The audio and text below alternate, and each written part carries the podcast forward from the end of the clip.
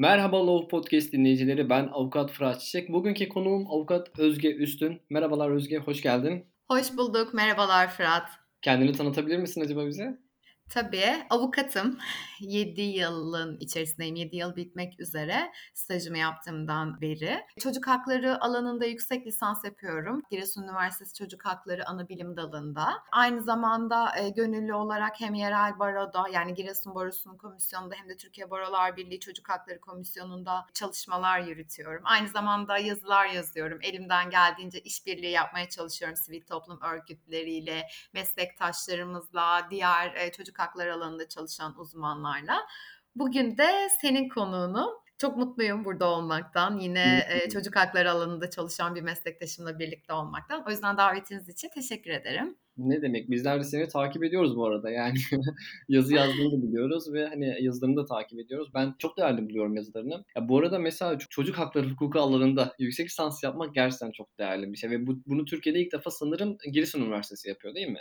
Çok teşekkür ederim. Evet, Giresun Üniversitesi yani doğrudan çocuk hakları alanında yüksek lisans programı açan ve bu alanı multidisipliner olarak yorumlayan ilk üniversite Türkiye'de. Dünyada da 7.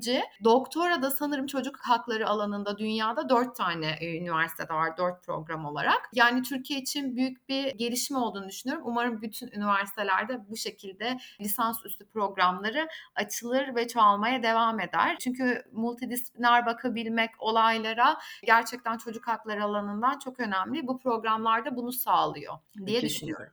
Kesinlikle. Yani bizim zaten mesela yaşadığımız en büyük sorunlardan biri bu zaten. Yani lisansta çocuk hakları hukukuna yönelik zaten müfredatta bir eğitim yok. Yani biz belli dersler altında alıyoruz fakat özellikle mesela CMK için biz bu durumu konuştuğumuz zaman CMK'da en fazla almış olduğumuz dosya tipi çocuk dosyaları, çocuk ağırlanması. Yani bir mağdur çocuğa veyahut da bir SSÇ'ye atandığımız dosya sayısı bir yetişkin dosyasından çok daha fazla oluyor. %60-70 oranında biz çocuk dosyası daha fazla alabiliyoruz fakat lisansta böyle bir eğitim görmedik. Yani umarım Türkiye'de bu konuda bir değişiklik yapılır ve lisansta bir müfredata yönelik müfredatta çocuk hakları hukukuna ilişkin bir düzenleme yapılır diye düşünüyorum ben. Yani bunu Türkiye'de yapan zaten birkaç vakıf üniversitesi var ama tam oturmuş değil açıkçası. Ben de aynı fikirdeyim. Kesinlikle olmalı. Bir de sürekli kullandığımız bir terim var. Çocuk dostu yargılama, çocuk dostu bakış açısı ya da çocuk dostu kentler, çocuk dostu durumlar gibi ama çocuk dostunun ne olduğunu henüz biz yargıda dahi içeriğini doldurabilmiş değiliz. Çocuk dostu diye tanımladığımız şeylerin çoğu aslında çocuk dostu olamıyor, biliyor. Bu da bizim çok klasik bakış açısıyla bakmamızdan kaynaklanıyor bence. Çocuk hakları hukukuna doğrudan avukat olarak ya da hukukçu sıfatıyla baktığımız zaman işte psikolojiyi, pedagojiyi ya da işte tıp bilimini göz ardı ettiğimiz zaman aslında çok da çocuk dostu bir bakış açısı sergilemiş olamıyoruz. Dolayısıyla da bunlar da işte hak ihlallerine yol açıyor. O yüzden multidisipliner olduğunun lisans öğreniminden itibaren bu düzeyde anlatılması, aşılanması belki çok daha farklı bakış açılarıyla konulara yaklaşmamıza da vesile olur diye düşünüyorum. O yüzden bence de zorunlu da ders olarak hatta seçmeli bile değil. Üniversitelerde umarım lisans eğitimine de getirilir bir an önce.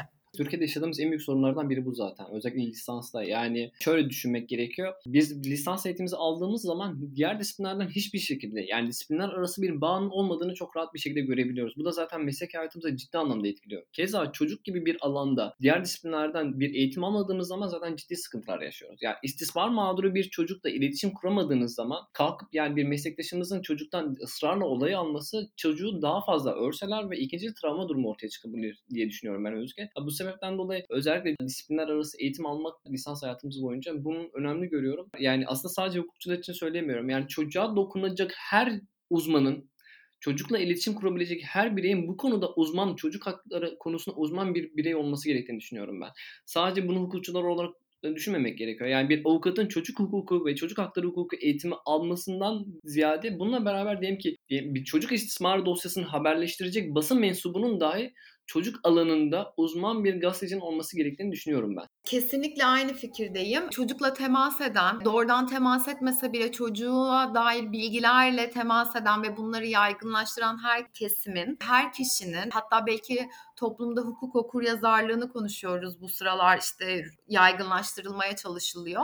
Bunların dahi asgari düzeyde de olsa bu bilgilere sahip olması gerekir. Az önce çok güzel bir şeye değindin aslında, işte çocuklara uğradığı istismarı birden fazla kez anlattırmak, işte mesela bunun yargı aşamasından önce temasta bulunanların yapması, yargı aşamasında yapılması ikincil travmalara yol açıyor ama aslında bu dosyalarda şöyle bir olumsuzluğa da yol açıyor bence.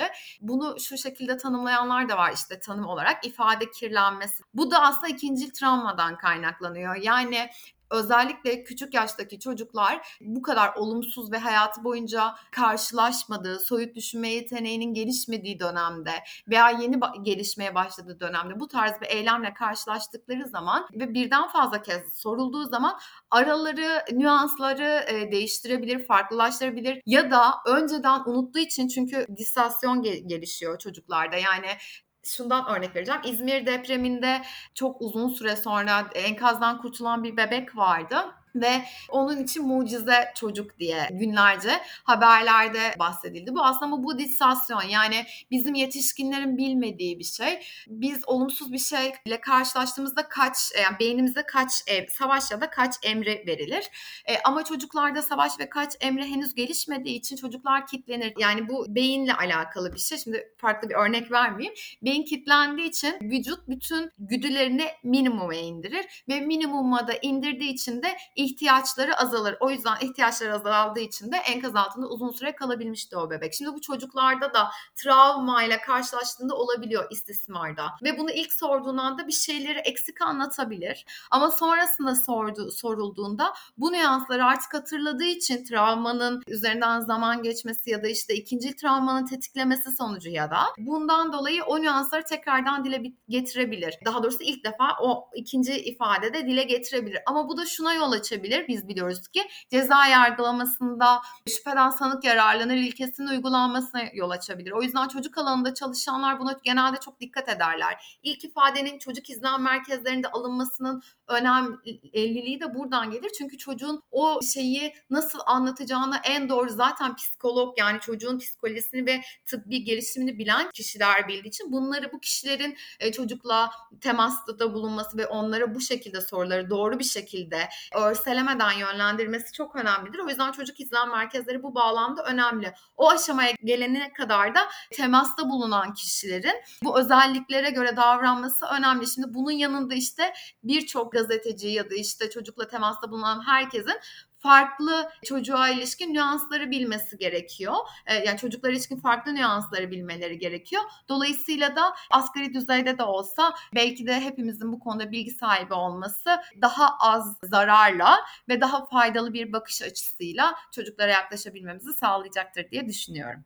Kesinlikle sana katılıyorum ben de bu konuda. Ya açıkçası o kadar geniş bir konu ki yani şunu da konuşmak istiyorum ben. Yani özellikle çocuğun soruşturma aşamasındaki ifade alma yöntemi, hani orada çocuğa dokunma ve sürecin prosedürünü tamamını konuşmak istiyorum. Ama bugünkü konumuz çocuğun cinsel istismarı suçunda toplumsal reaksiyon. Bu konu üzerinden bir program yapacağız. O kadar geniş bir konu ki yani biz toparlamakta bile zorlandık başta. Çocukla ilgili özellikle çocuğun cinsel istismarı suçunda süreci yürüttüğümüz zaman çocuğa dokunan her uzmanın çocuk alanında uzman bireyler olması, her bireyin uzman bireyler olması gerektiğini söylüyoruz. Keza hukukçulardan, avukatlardan tutun çocuğu dinleyecek uzmana kadar bununla beraber bu dosyayı haberleştirecek, basına yansımış olma ihtimali üzerine konuşuyorum. Haberleştirecek gazetecilerin de çocuk alanında uzman, hak odaklı bir dili kullanması gerektiğini düşünüyoruz. Bununla beraber aslında burada yaşadığımız sorun sadece, toplumsal reaksiyonda yaşadığımız sorun sadece son dönemde yaşadığımız veyahut da gördüğümüz sosyal medyaya yansıyan olay üzerinden değil. Yani ben o dönem sanırım üniversitedeydim. Yani Neyçe Türkiye kararı var. Yani Mardin'de gerçekleşen bir olay. Neyçe dosyasıyla alakalı olarak başlayan bir süreçten bahsediyoruz aslında. Yani sosyal medyaya yansıması, basına yansıması ve bunun üzerinde yapılan yanlışlıklar üzerinde aslında bir süreçten bahsediyoruz. Özellikle son dönemde yaşanan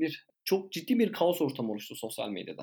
Yani bu noktada artık çocuğun yapmış olduğu resim iddia ediliyor. Yapmış olduğu istismara ilişkin bir delil paylaşıldı. Çocuğun ses kaydı paylaşıldı ve bunlar bir sivil toplum örgütü tarafından paylaşıldı. Ve çocuk alanında çalışan bir sivil toplum örgütü tarafından paylaşıldı. Ve bu noktada yani o geceyi hatırlıyorum ben, o akşamı hatırlıyorum. Çok yoğun bir şekilde tweetler atıldı. İstismar olayının, vakanın olduğu. Bir de şöyle bir durum var. Yani vaka gerçekleştikten sonra ve basına yansıdıktan sonra o vakaya bir isim bulma durumu var. Ve isimler de bulunuyor ve etiketleniyor. Aynen, etiketleniyor ve bu etiket üzerinden sanırım 1 milyon tweet atıldı diye hatırlıyorum Özge, öyle mi? Tam sayısını bilmiyorum ama gerçekten çok ciddi birkaç gün süren bir tweet serisi gerçekleşti insanlar tarafından. Yani çok yakın bir tarihte, bir ay önce falandı sanırım. Bir ay, 2 ay önce falandı. Zaten şu an hala konuşuluyor değil mi Özge? Yani, evet. Hala an gündemde tutuluyor, evet. Aynen, bir tabir var. Gündüz kuşağı programı dahi artık konuşulmaya başlandı yani, biliyoruz hatta, görüyoruz. Şimdi o olayda en sağlıklı ve en sakin reaksiyonu gösteren kişilerden biri sensin Özge. Öncelikle onu söyleyeyim. Yani profesyonel bir gösterdi. Ve şunu söylemek gerekiyor yani konuya girmeden önce. Çocuk alanı, aslında çocuklar bizim için o kadar hassas, yani sinir uçlarımıza dokunuyor toplumsal olarak. Fakat şöyle bir durum var. Çocuk hakları ve çocuk hakları hukuku alanında çalışan bireylerin yani duygusal hareket etmeyecek kadar profesyonel bir alan olduğunu söylemek gerektiğini düşünüyorum ben. Sen ne düşünüyorsun bu konuda Özge? Kesinlikle aynı fikirdeyim ve ben şundan, toplumun verdiği reaksiyondan dolayı ben toplumu bu tarz davalarda sorgulamaya başladım. Ve burada aslında çocuk hakları alanında çalışan kişilerin de yaklaşımlarını da bazen sorguluyorum. Bahsettiğin örnekten dolayı, yani hiçbir meslektaşımdan dolayı değil ama bu bahsettiğin örnek beni şuna itti. Çünkü bir çocuğun herhangi bir suça sürüklenen olabilir, mağdur olabilir, herhangi bir suç mağduru da olabilir bu.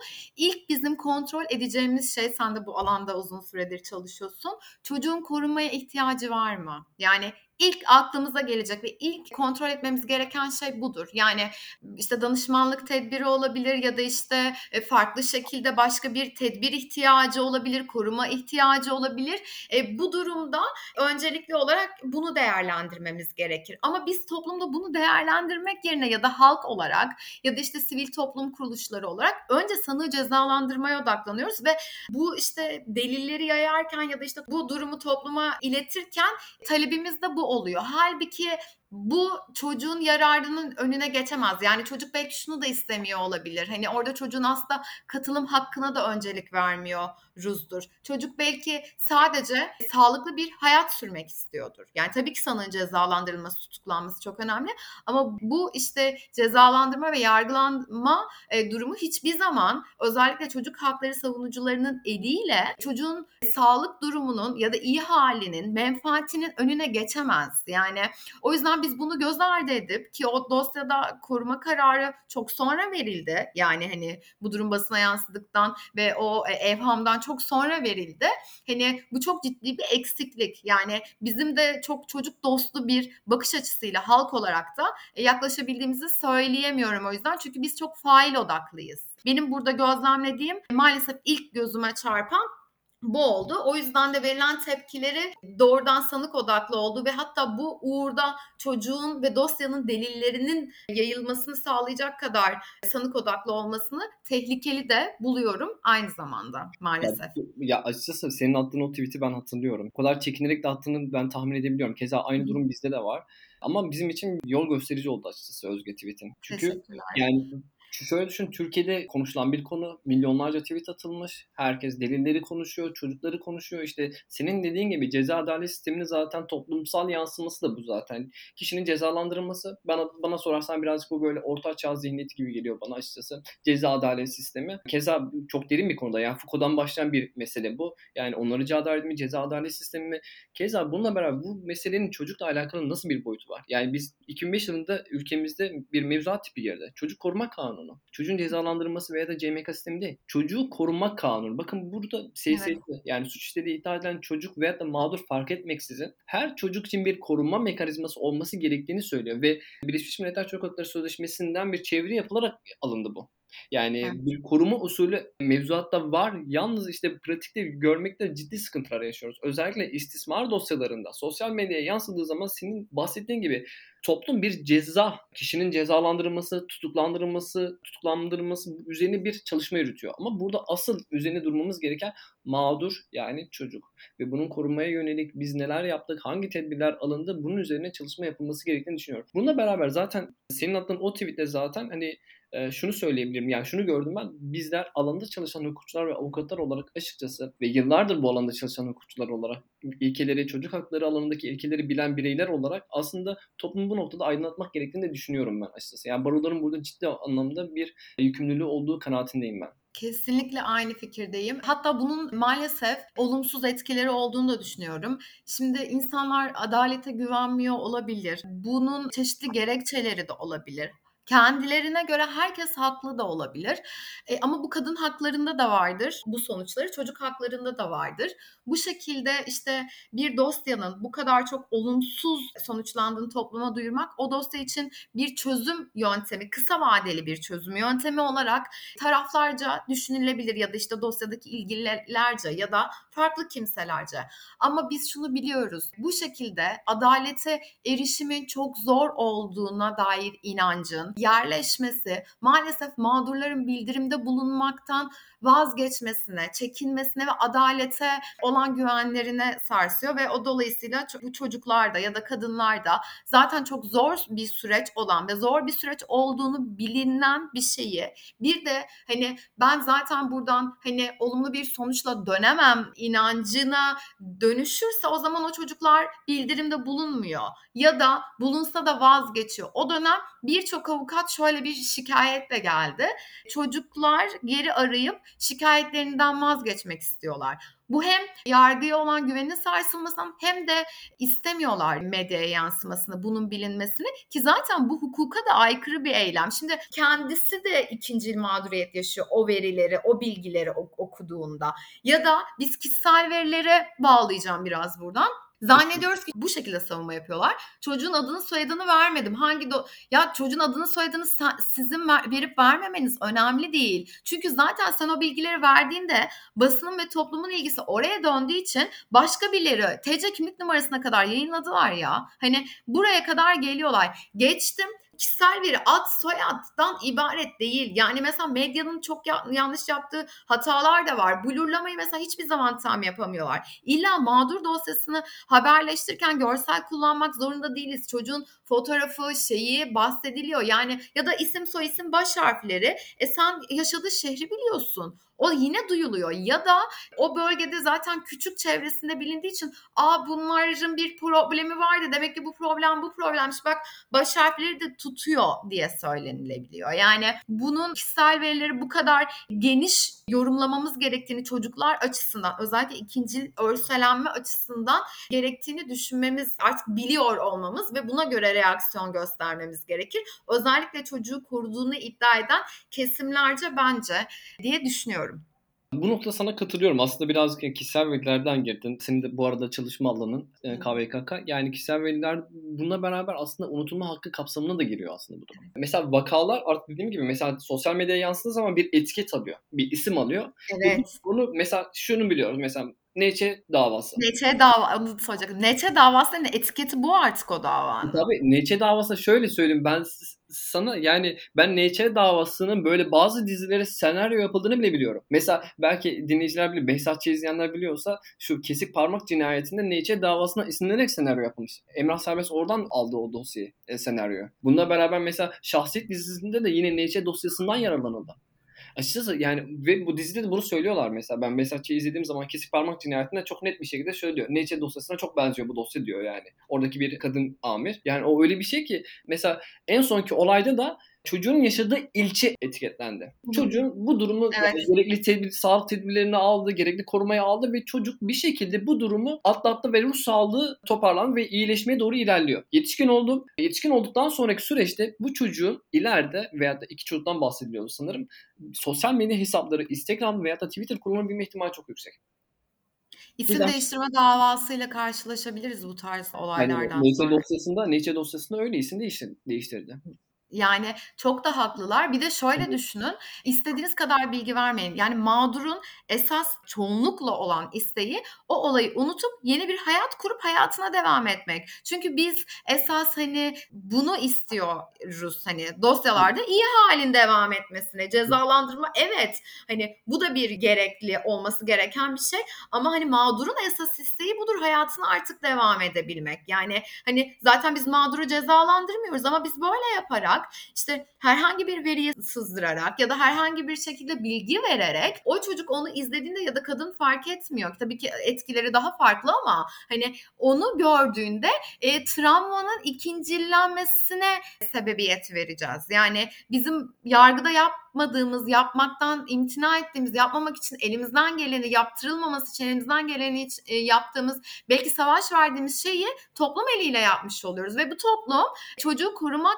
iddiasıyla bunu yapıyor. Ya da bu hak savunma iddiasıyla ileri gelenler. Ama sonuçları maalesef öyle olmuyor. Yani çocuğun iyi halini bu şekilde sağlayabilmemiz mümkün değil. Ha bu demek değil ki bunlar görünmez olsun. İşte hani bu dosyalar, işte bu kadar olumsuz sonuçlanan şeyler görünmez olsun, vaka sayıları bilinmesin demek değil. Ama bunun için de hani bu kadar çocuğun örselenmesine gerek yok diye düşünüyorum. Kesinlikle. Yani bu konuda bir paylaşım yapılacaksa, haberleştirilecekse ve sosyal medyada bu noktada bir toplumsal reaksiyon gösterilecekse çocuk hak odaklı bir reaksiyon gösterilmesi gerektiğini ve çocuğun gizlilik ilkesine riayet edilerek bu çocuğun ileride böyle bir haberle karşılaşabilme ihtimalini gözeterek bir paylaşımda bulunmak gerekiyor veya da o tepkiyi göstermek gerekiyor veya haberleştirdiği zaman basın mensubunun buna dikkat etmesi gerekiyor. Şöyle düşünün, yani bu çocuk kendi ilçesinin adını yazdığı zaman internette zaten ilk çıkan haberler zaten kendileri çıkıyor.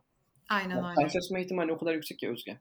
Evet öyle. Yani gerçekten korkunç bir şey. Ama dediğim gibi çocuk odaklı yaklaşmayı öğrenmemiz gerekiyor.